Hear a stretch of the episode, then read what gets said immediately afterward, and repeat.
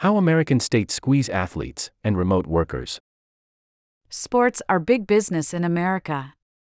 The country's four largest professional leagues generate about $45 billion in revenues a year, more than half of the total produced by leagues worldwide. That makes for plenty of richly paid stars and income generating opportunities for governments.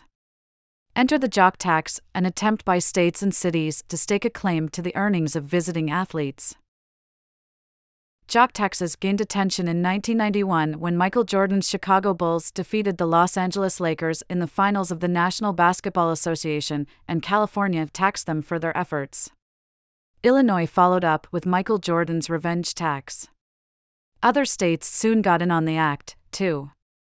The public was pleased, not only were states taxing the rich, they were hitting the despised rivals of much loved home teams but a recent ruling in Pennsylvania may mark the end of the most egregious jock taxes.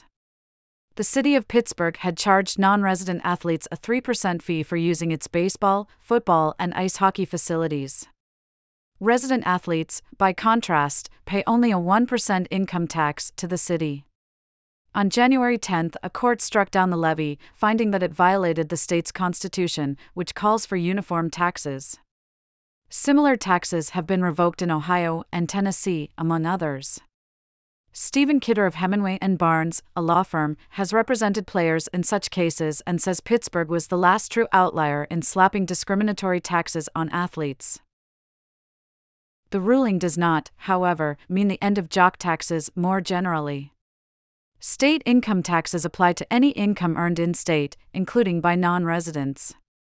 In practice, authorities rarely keep tabs on people when they move around for a few days of work here and there. Not so for athletes, whose schedules are publicized. California, for instance, is estimated to bring in more than $200 million a year from taxes on non resident athletes. Athletes definitely get singled out in a way that is unfair, says Mr. Kidder.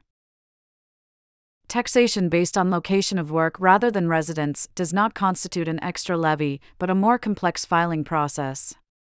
So long as athletes come from a state with an income tax, they would have had to pay these taxes anyway, the question is to which government. Professional baseball players may need to file two dozen separate tax returns. In an era of remote work, the plight of athletes is becoming more familiar. Workers who straddle locations should file multiple tax returns, even if many do not. The burden for athletes is a magnified version of what many taxpayers face now, says Jared Walczak of the Tax Foundation, a think tank. To simplify things, some states have introduced tax filing thresholds. For instance, Montana exempts non residents if they work there for less than 30 days. But it still charges athletes and entertainers for a single day of work within its borders. As Mr. Walczak notes, it doesn't seem likely that pro athletes will get a break anytime soon.